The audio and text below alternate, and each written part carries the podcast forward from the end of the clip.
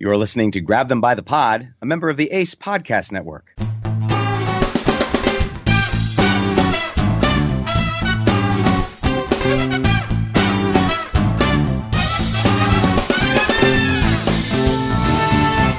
And we are back here at Grab Them by the Pod. Thank you once again, as always, for tuning in. I am Kevin along with Jesse, and it's been a little while, so we've got quite a bit to talk to you about tonight. Jesse, what do you got for us? I want to start in kind of a sad note. Right before we started to record, uh, we got news that the matriarch of the Bush family, Barbara Bush, passed away at 92. Uh, there had been some discussion over the last couple days that she wasn't going to seek any more care and just just kind of let it be. And uh, today uh, it, it was. So, uh, uh, you know, our, I, as a podcast, we, we, don't have to say thoughts and prayers because so many people use that uh, when it really means nothing. But you know, I think our thoughts do go out to the Bush family. You know, politics aside, um, you know, it's it's this is life, and we're all part of it. Uh, and, and, you know, I really wanted to share a quote that I that I liked of hers uh, that she gave back in 1990. It said, "At the end of your life, you will never regret not having passed one more test, not winning one more verdict, or not closing one more deal. You will regret time not spent with a husband." A friend, a child, or a parent. And I think uh, Barbara Bush lived up to, to what she was talking about right there. Spent a lot of time with her with her husband, and I think and her kids and her extended family. So uh, I think it was a life well well lived. Yeah, you know, as partisan as we may be at times in, in this present day, sometimes it's nice to reflect back on a time when things were a little bit simpler. And Barbara Bush and the Bush family, as we now see, embodies a much more moderated version uh, of Republican politics, and, and certainly things that we can have in common as human beings. And, and when one member of a family passes, it, it's you know it's sad uh, for that family. And in this case, uh, with Barbara Bush, she was like the mother and grandmother to America, and, and, as many first ladies since Eleanor Roosevelt, who really took on kind of uh, firsthand roles within the White House. You know, she pushed for education education and, and reading. Uh, so how can you fault it for that? So uh, you know, our condolences go out to the Bush family, and, and we hope that they are able to uh, rest well, rest easy, knowing that uh, she has done so much and accomplished so much to make America a better place. Well said. And uh, also, before we came on today, uh, news came out through a through an interview with Mitch McConnell, the Senate Majority Leader, uh, that he's not going to allow a bill to come to the Senate floor that would protect Bob Mueller. Uh, he said, I'm the one who decides what we take to the floor. That's my responsibility as Majority Leader. We will not be having this on the floor of the Senate.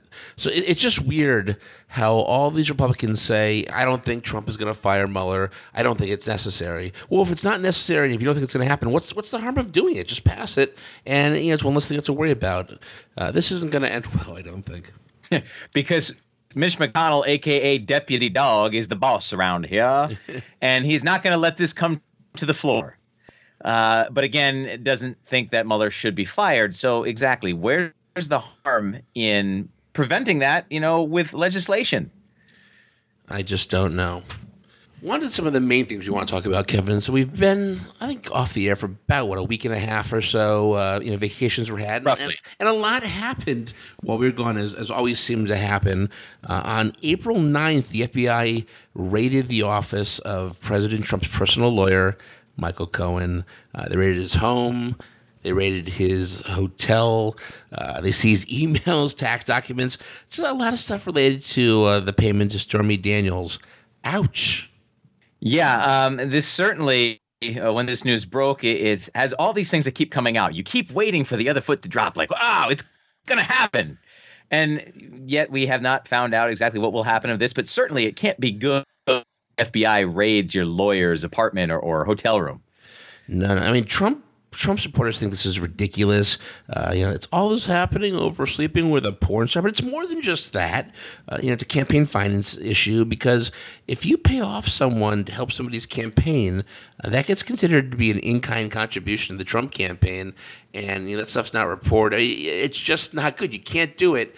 Uh, you know, it's one of those things that seems stupid, but it has ramifications that really could affect uh, Trump uh, and, and his presidency. Uh, you know, the, the, federal prosecutors of Manhattan, uh, it's the Southern District of New York, are, are the ones who actually did this. Uh, they obtained the search warrant after receiving the referral from Bob Mueller. Uh, and and let's just remember, uh, these raids had to be approved by Geoffrey Berman. He's the interim U.S. attorney, and he's pointed appointed by President Trump. He's a Republican. They want to say there's this like vast Democrat liberal conspiracy, but so many of these people involved are Republicans. Well, actually, Jesse, you mentioned Geoffrey Berman, who is a registered Republican, and according to the New York Times, donated $2,700 Trump campaign and served uh, at least in a part time role as an advisor to the Trump transition team.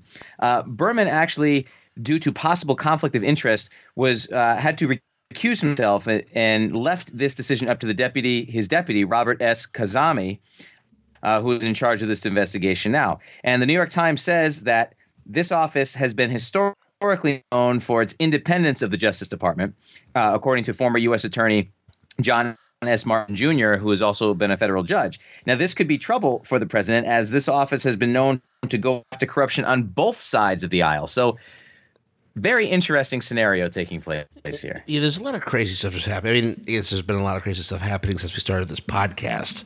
Um, but you know, this process isn't just you know one person solution. Prosecutors have to consult with the criminal division of the Justice Department in Washington. They have to convince a U.S. magistrate judge that there's probable cause to support the the search. Um, other other seized documents in here, just it really could just come back in better. I mean, yes, looking for stuff that has to do with Stormy, but who the heck knows uh, what's in these communications between Cohen and Trump and and Cohen and some other folks? It, it's it's kind of scary for them, I think, what might be happening next. You can see it in Trump's anger that he can handle a lot of stuff. I mean, yeah, he fights back, but he really loses his mind when it comes to dealing with his business and, and, and, and the things that he's done. And is that because he just takes it personally, or is it because uh, there's some shady stuff that he's going to be looking at? I, I really don't know the answer. I think it's probably a little bit of both. It's and and one of the amazing things I think we see through this process is that the Justice Department just doesn't trust Cohen and his team. Um, he he doesn't. They don't want him to have first dibs. They, they want first dibs to look at what's there and, and make sure that you know nothing that uh, violates attorney-client privilege. Uh, but they don't trust them. I, I think they think they can destroy stuff if they find it. And uh, if if the people prosecuting you and the judge doesn't trust you like that, well, you know, you're probably starting off at a bad spot. Well, attorney-client privilege, you know, that's important. According to Sean Hannity, all you got to do is slip the guy a ten dollar bill and say, "Hey, expect attorney-client privilege on this." I mean, Trump's not much better. He, he's out tweeting that attorney-client privilege is dead. Um, you know, attorney-client privilege is a thing of the past. Uh, the funny thing that he tweeted out when going on this rant was he said, "No collusion or obstruction other than I fought back. So now they do the unthinkable and raid a lawyer's office for information. Bad. And and there's a few things to point out from especially that last tweet. Um, you know, first of all, telling your lawyer that you killed someone, that's attorney-client privilege. If you have if you pay your lawyer to help move the body, that doesn't fall under attorney-client privilege. That makes the attorney, you know, also a criminal. And, and the second thing he said was no collusion or obstruction other than I fight back, that implies that there was collusion or obstruction and that he considered it fighting back. So people were out saying, did he just did he just admit to collusion and obstruction? One might read into that, but uh, that going too far. I don't know. Now, there's a few things that Mueller may have that could really bite Cohen on the butt. I mean, that's on top of the things that they haven't found yet. Uh, supposedly, some news came out last week uh, that Mueller has evidence that Cohen was in Prague during the 2016 elections, and when he was there, he supposedly met with a prominent ally of Putin.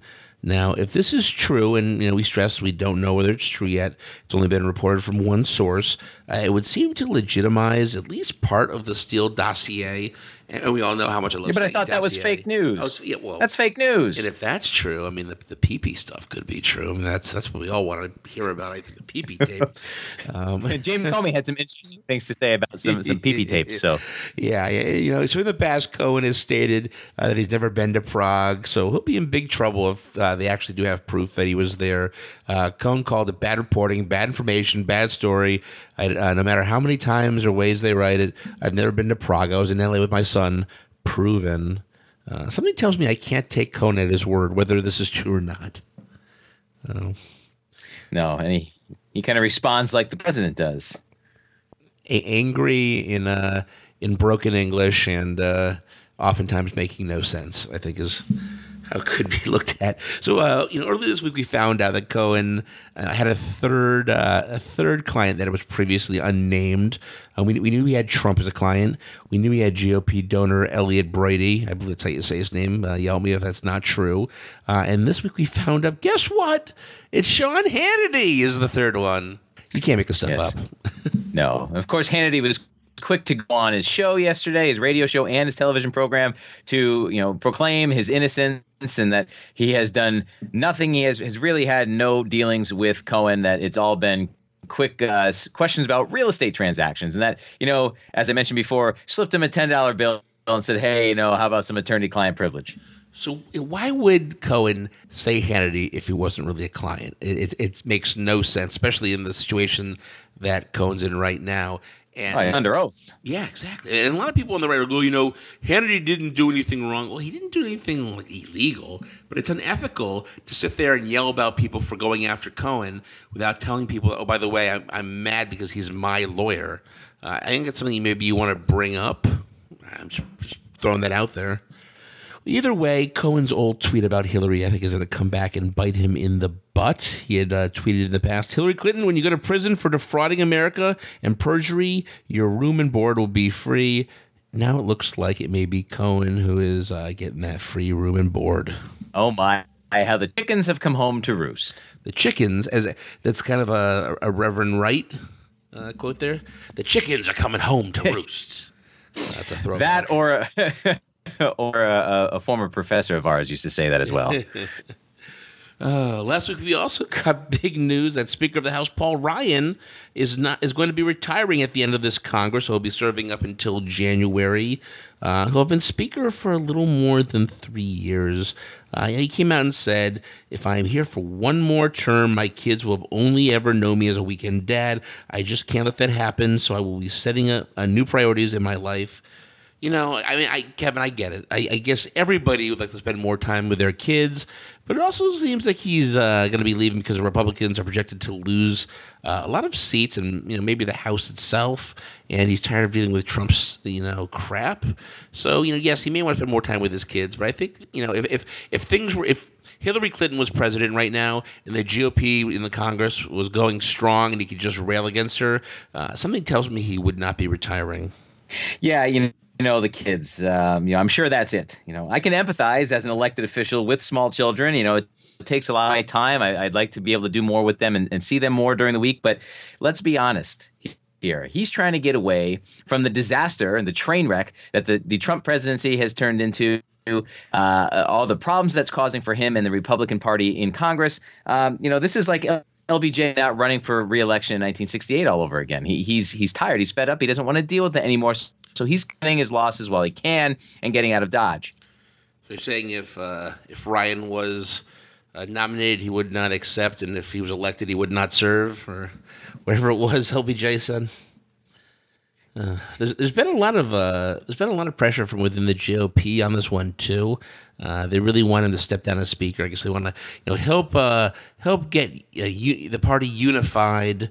Uh, but Ryan isn't hearing it. He's just gonna stay out on this role. I mean, I, honestly, I for one won't be upset if if this causes the GOP to not unify and there are problems heading into the election. Um, that that would be just fine with me. How about you, Kevin?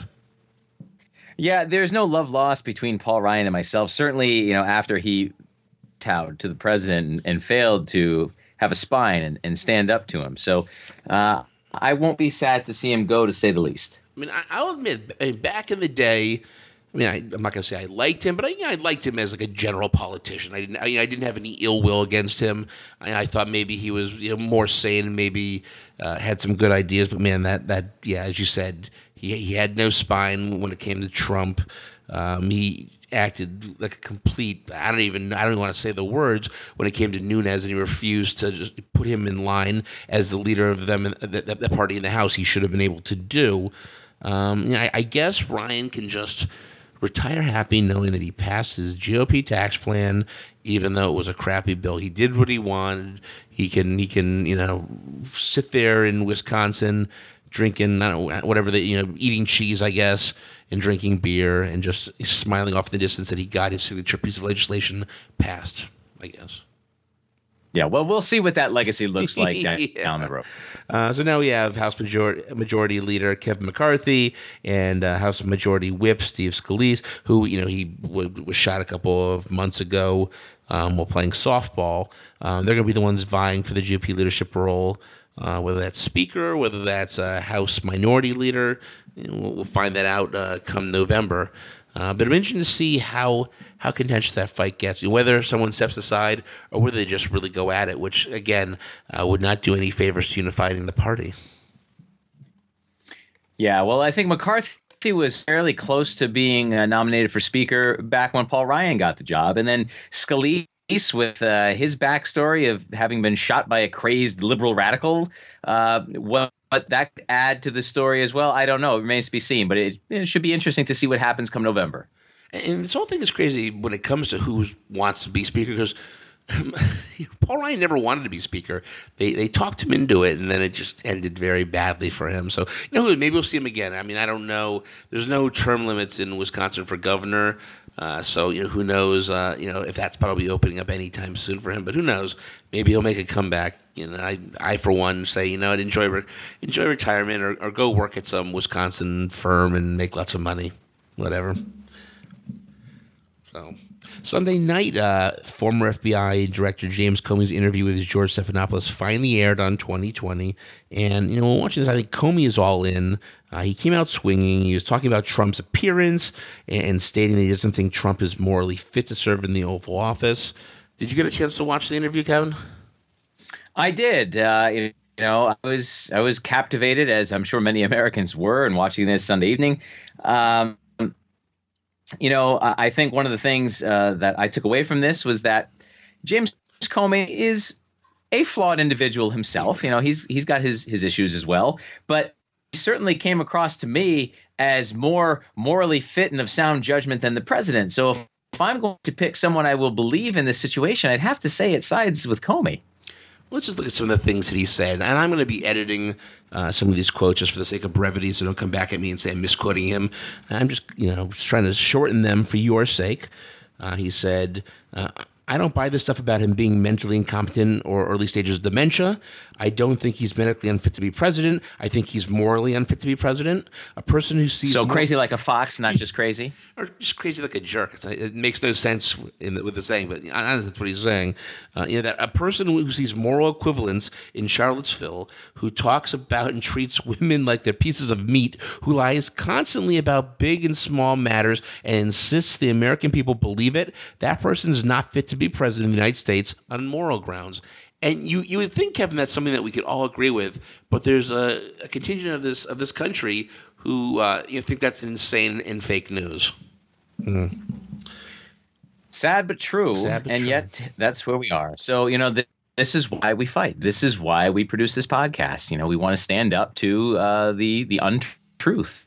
And yeah, I think one of the things we do with this podcast is we don't. I, I honestly, if you think if you belong to the uh, the thinking of the other side, you may just want to just not listen to us. You know, we're we're not for you. But I think you have to listen to us. Say, you know, we're not ye- yelling at you and saying you're stupid. Well, I mean, if you're a member of Congress and listening, m- maybe we're doing that. But if you're a listener, we're not saying that. We're trying to to bring you over to our side with with the facts.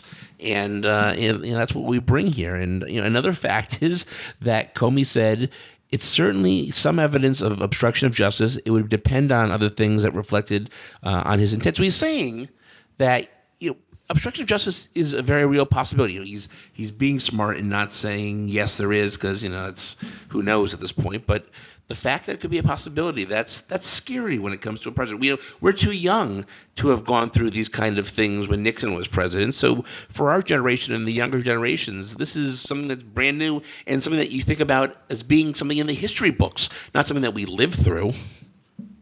I don't know. And last, history repeats itself. So we are living through it yet again. it does. Let's hope to not make some of the same mistakes, right? You'd think, but you have to say, you know, history is doomed to repeat itself, like you said, and and um, you know, what was what did they say about the Holocaust? You know, those who don't learn from history, you know, yada yada yada. So Or damn to repeat it. So about that P tape, Jess. um, you know, I, I, like how Trump's reasoning for not having a pee tape is that he's a germaphobe, and he told Comey, "There's no way I let people pee on each other around me." Could you imagine you're sitting with the president? Isn't urine sterile? What's he got to be afraid of? Yeah, can't you? You can drink it if you need to. No, could you imagine the, the FBI director? You're sitting with the president, and he's talking about people peeing around him and it not being true. Like, good God, is this the real world? Is this real life? I don't know. Um, and you know, finally, uh, one of them, you know, there are many more quotes on this, but uh, on whether Russians have been uh, have compromising material on Trump, Comey said, "I think it's possible. I don't know. There are more words.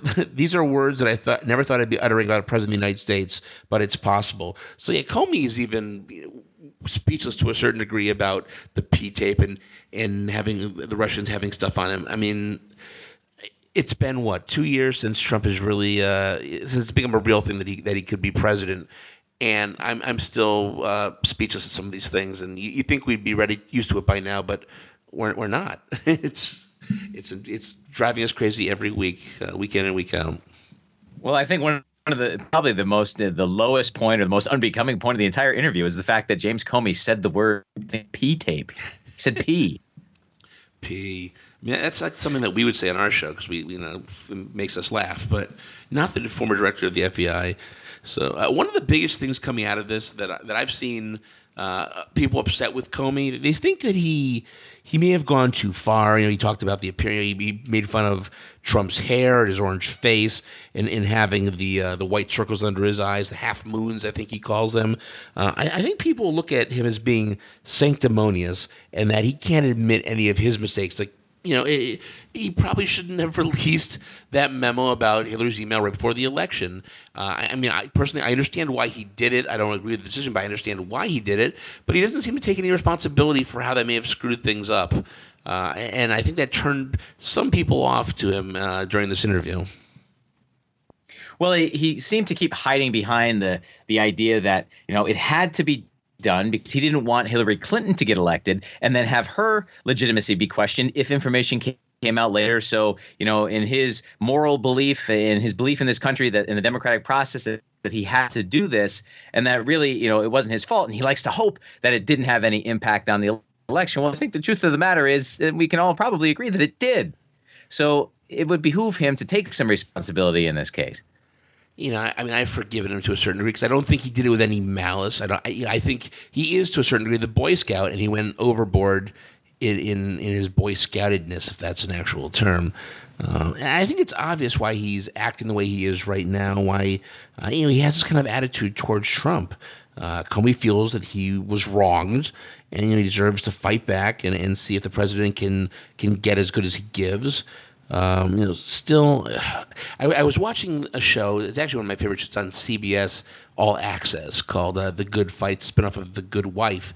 And just in this last episode, one of the characters was talking to a DNC operative and started screaming, "You know, I'm so tired uh, of you know, going taking the high road. It should be, you know, when when they go low, we go lower, not when they go low, we go high."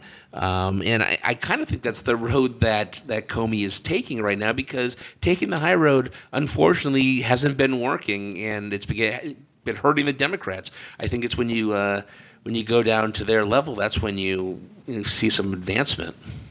Well, unfortunately, as the Republicans have proven over time in different elections, that while taking the uh, the you know the high ground, going high may give you the moral high ground. It doesn't necessarily win elections. Mm-mm. So Democrats, you know, have a bit of crisis of conscience here. Of you know, yes, we want to be the ones that have the moral high ground that aren't you know so low as to to take these pot shots, but we also need to, to get people elected. So is there a middle ground somewhere? You know, the person who wins a moral victory is doing right now I don't know. They're not serving in Congress. They're not serving in the White House because they lost the real, the real battle. Uh, so you know, to nobody's surprise, Trump absolutely lost his friggin' mind last week. Um, just a couple of tweets. And James, James Comey is a proven liar and leaker. Virtually everyone in Washington thought he should be fired for his terrible job, uh, for the terrible job he did, until he was in fact fired. He leaked classified information for which he should be prosecuted. He lied to Congress under oath. He is a weak and untruthful slimeball who was as time has proven, a terrible director of the FBI. His handling of crooked Hillary case and the events surrounding it will go down as one of the worst botched jobs in history. It was my great honor to fire James Comey. Hmm. Yeah, and this substitutes for real news or real presidential communication. I mean, a fireside chat that is not. No, uh, how how far the office has fallen. Uh, he also tweeted out, you know, the big questions in Comey's badly reviewed book, which I, I don't know if that's the case, um, aren't answered like, how come he gave classified information? Jail. Why did he lie to Congress? Jail. Why did he take? Why did the DNC refuse to give the server to the FBI? Why didn't he? They take it. Uh, why the phony memos? McCabe seven hundred thousand dollars and more. I never asked Comey for personal loyalty. I hardly knew the guy. How come everybody that gets in trouble, Trump hardly knows? You know, uh, he was He wasn't wasn't he saying good things about when this is back when Comey was trying to hide and blend into the to the drapes, and he was talking about what a great guy Comey was. Now he hardly knows him. I don't get it. I believe he referred to himself in the interview as a giraffe on the other side of the room. He's a very tall individual. Uh, I, I, would recommend that uh, you guys go check out a recent video by uh, Jimmy Kimmel because here he calls uh, Comey the worst FBI director in history, and Kimmel just points out uh, how many tweets where Trump is called something the worst, you know, blank in history. It's, it's his go-to phrase and can't be taken seriously. Trump, by the way, Trump's tweets are just part of this GOP plan to discredit Comey.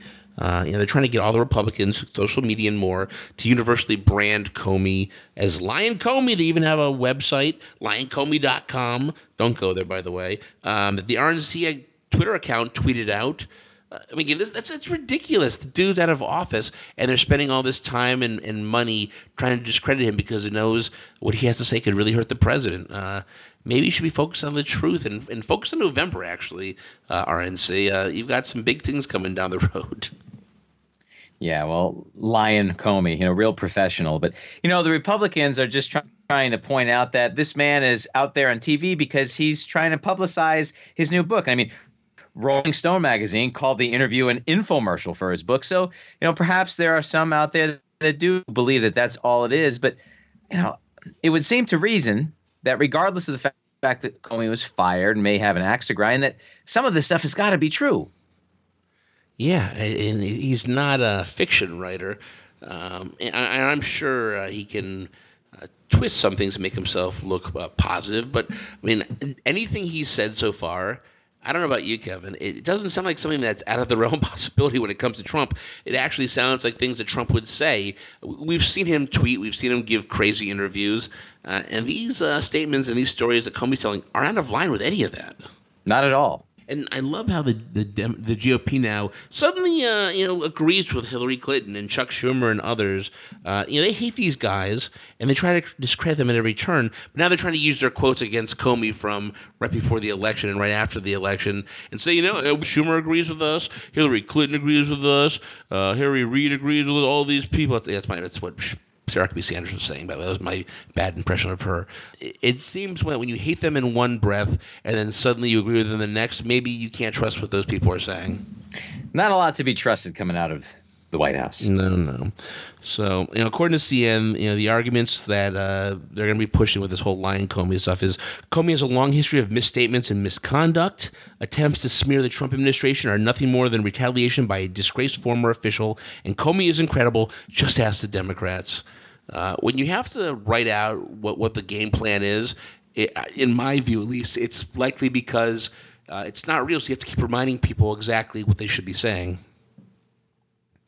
So, you know, it, it's time to this, Kevin. This is what it's come to in America. You don't like someone what they're saying, destroy them. You know, don't just let it go. Yeah, the president's modus operandi.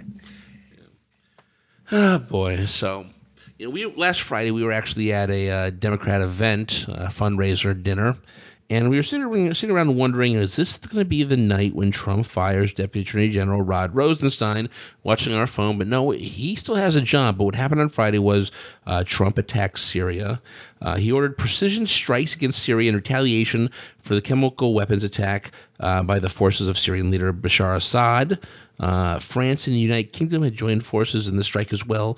And it's interesting, just a few days earlier, Trump had announced that he wanted to withdraw roughly 2,000 American troops from from Syria, and uh, you know now we're I wouldn't say we're at war with them, but there's something going on. Well, these strikes were supported by countries such as Germany, Canada, Israel, and Turkey, as well as NATO, but they were cautioned by the United Nations and and condemned by Russia and Iran. And even China is concerned because the UN Security Council was bypassed in the process. So while there are a lot of people out there in the world supporting this, there's also some criticism and some concern for what's been done. And, and do you agree that you know, a lot of people in Congress are kind of pissed that he didn't come to them first you know, for their authorization. It's always very difficult, you know, you know, what is war and what isn't war? What, what can the president do? What does he have to go through Congress to do? I mean, this is one of those things. I think it seems like the president, for what he did, doesn't necessarily have to go to Congress, but he probably should have, uh, and that's what Obama did, and they didn't let him do this. Right, according to Conor Friedersdorf at The Atlantic, 88 members of Congress, including 73 Democrats and 15 Republicans, signed off on a letter reminding the president of the constitutional authority of Congress to authorize military war, war action. So, you know, yes, as you said, the president has the ability to send troops anywhere in the world up to 90 days. Congress has the ultimate authority into whether or not we declare war. So Trump needs to tread carefully here. Uh, and certainly to consult with Congress, if not ask Congress's uh, for the Congress authorization uh, in this case of striking against Syria. It's not a good look when the president goes it alone. And and we know that they sure as heck let President Obama know that every time he intended to use military force in the world. So, you know, there's been a lot of people just saying you know, we, sh- we should be helping out Syria. There are a lot of people saying we should be staying out of it. It's not our business. You know, Trump has been pushing America first. So, you know, I, I have a mini, I don't want to call it a ramp, just a mini thing I, I like to say here, Kevin, if you, if you would indulge me, that, you know, I have a very, I have a very difficult time coming down on this issue and just, you know, figuring out what I, what I decide. Um, I'm probably a little more hawkish than some of our listeners uh, or, or, some of the people in the party. Uh, you know, honestly, I think some people may call me a chicken hawk or a liberal hawk because you know I've I've never served a day in my life and I likely never will. Um, but you know, I'm not going to be the guy going to war, um, and, and I know that. Um, it, it's a weird decision to send people to war uh, when you're not the one gonna, that's going to be, you know, risking your life. Uh, but I also see what's happening in places like Syria and think, you know, how can we not go? Um, it, it's part of you know, what I think a lot of us think of as American exceptionalism, you know, that we fight for freedom you know, wherever it's needed. Uh, and I know that's kind of like a child's view of how this stuff works, and it's it's much uh, more complex than that. But I think and a lot of Americans feel that you know we we fight for what's right. You know, we're like GI Joe. Um, you know, so the question is, you know, when do we intervene? You know, when when do we put people in harm's way to save the life of innocents in another country? Um, when do we just stay out of it? Um, I don't know the answer to that, Kevin. And I figure, I mean, what, what are your thoughts on this? I mean, it's a it's a tough question, I think, with a tough answer.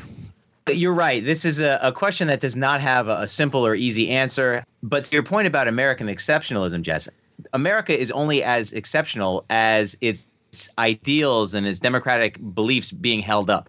And on a daily basis in our own country, we see our democratic ideals being chipped away at by the current presidential administration and by uh, a populace that is accepting that of happening, okay, and is allowing for you know democratic ideals to be uh, kind of swept away with with the lack of truth and knowledge and, and facts. So, you know, while traditionally, historically, the United States fights for freedom in other parts of the world and and tries to help those who are you know being gassed or bombed by their own government, uh, genocides that have taken place, uh, dictators that are, are cruelly punishing their own people for no good reason. The idea of putting American life in harm's way to to fight against that, you know, that's always a tough call. I'm not so sure, and I certainly don't want to see it happen alone. We don't want to go it alone. I don't want to to take a page out of George Bush's playbook and say, you know what, you know, damn it, if if nobody else is going to do it, we're going to do it alone. This needs to be a, a collective effort. And the, I suppose, the lining in this is that we were not alone. Uh, Britain and France also were part of this uh, uh, this strike. So, and that other countries in the world have supported our decision. But to me, it does seem a little suspicious of the timing. Yeah, it, it's hard to have a complete conspiracy theory when you have these other countries doing it with us. But was this was this tactical was this strategic or was this political to you know to get good press for Trump to get the Comey stuff out of out of the front page? I, mean, I, I really just don't know. Uh, and again, it's sad that we have we've come to a point where these are the questions we have to ask. And again, this is Trump, And when it comes to Trump, there's always a tweet for it. So if you look back to 2013, he was out tweeting, Don't attack Syria, an attack that will bring nothing but trouble for the U.S. The president must get congressional approval before attacking Syria. Big mistake if he does you not. You don't say. but you know it, it only it only applies when he's not president. Now that he's president, uh, you know, just forget all that stuff. Uh, and also, news came out today from Israeli intelligence officials uh, that they've concluded the missile strikes were failures. So I don't know where this leaves us, where it leaves Assad, where we go from here. I'm sure he's going to keep killing his own people, unfortunately. Um, and what do you think Trump will do? I mean, are we going to keep shooting missiles? I can't see him committing to ground troops, but who the hell knows? You, you never can tell with him. No, that's unfortunate, and that's what's so dangerous is you know whatever he's told the last minute, maybe that's what he's going to go with. Uh, and with John Bolton around, we we've talked about in the past how he's a warmonger and uh, God, he, he's as hawkish as it comes. So uh, he he did promise Trump that he wasn't going to start any wars, but uh, who knows if he'll hold him to that. And, and the weirdest part of the story is at the end where uh, Trump tweeted out um, the Syrian raid was so perfectly carried out with such pre- precision that the only way the fake news media could demean it was uh, my use of the term mission accomplished. I knew they would seize on this, but felt it was a great military term. It should be brought back, use often. Visions of W standing on the deck of the USS Lincoln in 2003 danced through my head. Yeah, I mean that was not a good look for Bush. It's one of the things that'll stand with him uh, when it comes to his presidency and and mistakes he may have made flying into the aircraft carrier when the war still had lots and lots and lots to go. Like I, I don't know why this is a, a, hill that Trump wants to die on. Like why, why is he fighting for the use of mission accomplished? Use often. It's just so stupid. It's just stupid. All right. And I suppose we should take it easy on W tonight. His mother did just pass away. So. Yeah, and when you know I was just talking about the past, I wasn't yelling at him. Yeah, I'm sorry. That's bad form. I wasn't doing it on purpose. So the last thing I want to talk about, a few weeks ago on FedBizOpps.gov, there was a posting by the Department of Homeland Security for media monitoring services. But if you actually looked into the plan, it's a plan to gather and monitor inf- information on the public activities of media professionals and influencers. Uh, the DHS is seeking to track more than 290,000 global news sources uh, in 100 languages, including Arabic, Chinese, Russian. You'll instantly translate them. I don't know about you, Kevin, but that I, it seems a little unsettling to me. This is scary stuff, man. This is 1984, totalitarianism 101 you know, first they come for the press, then then no one knows. I mean, talk about fake news. There'll be no news. It says in here that the successful contracting company will have 24/7 access to a password-protected media influencer database, including journalists, editors, correspondents, social media influencers, bloggers, etc., in order to identify any and all media coverage related to the Department of Homeland Security or a particular event. And the main thing that stuck out in my mind, Kevin, is where are we going to fall on the list? You know, what number are we? Like nine thousand? Are we? Two, are we two hundred ninety thousand? Do we even make the list? Well, making the list I would take as a compliment, but uh, geez, I, I don't know that I want to be on it for crying out loud. Yeah, I mean, I'd both be upset and and pissed off. But uh, you know, one, one of the upset would be for being on it. The pissed off would be for being left off of it. So I don't, I don't know what to what to think. But you know, the, the scope of this of this job is so broad. I think it's freaking out a lot of journalists. Um, you know, is, is going to turn out that if you're an quote unquote enemy of the White House uh, and you're part of the fake news media, quote unquote, that they're going to start tracking you and, and writing things down. I mean, who the hell knows? Uh, it, it's it's these baby steps that we just let go that suddenly screw us in the end and uh, it, it, just doesn't seem necessary. And, and if you look at the scope of things, it doesn't look like they're trying to stop like Russia from coming in with fake news. It looks like they're trying to stop uh, Americans from actually reporting real news that the president doesn't like. Again, as it's been all along, they're not interesting interested in stopping what's being leaked. They're interested in stopping the leakers. No, uh, no pun intended when referring to the PP tape either. But all right, Kevin, what, what do we have for Kevin's corner this week? Well, Jesse, in his interview with ABC News, George Stephanopoulos, former FBI Director James Comey pronounced Donald Trump as morally unfit to serve as President of the United States. Comey said that our president must embody respect and adhere to the values that are at the core of this country, the most important being truth.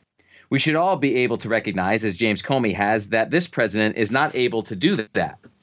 Regardless of our political affiliation, it is critically important for us to acknowledge the necessity of honest, open, and truthful government. We must not accept from our president or any of our elected officials anything less than honesty and truth. Facts are essential, and they matter now more than ever. Power resides in the hands of the citizens of a republic, so long as those elected to represent the people truthfully uphold the law and respect the values of our democracy. It is our responsibility to hold accountable those entrust with the keys to our great government. To do otherwise would allow this new model of a presidency to become normal. This is not normal. It is not. Uh, and we have to fight and do this podcast every week, or, or in some cases every other week, to make sure that it does not become normal. Um, it's it's one of the things we talked about. I think the political article. Why do we repeat the same same things over and over and over again to make sure that this doesn't become the new normal? Uh, I think the second that we accept it as just being being Trump is the second that we lose this battle. And I don't know about you, I'm not ready to lose this battle quite yet.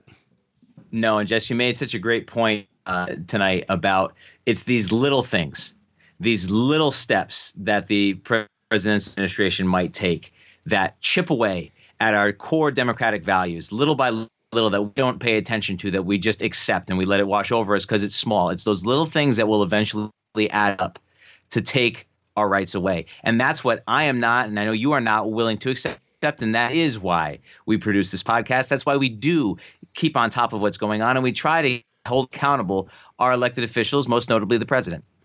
So, uh, just an FYI, if you stop hearing from us at one point, it's because the Homeland Security threw us in the clink. You know, threw us in Gitmo uh, for saying bad things about the president. I've always wanted to go to Cuba. Yeah, hey, my parents were just there. Said it was beautiful. So, we'll see. All righty. Uh, well, I think that we've said a lot tonight. There's going to be, I'm sure, plenty more to talk about next week. So remember, go to our website at grabbingbythepod.com for lots of great stuff. And uh, until next time, Kevin, it's been fun. Later.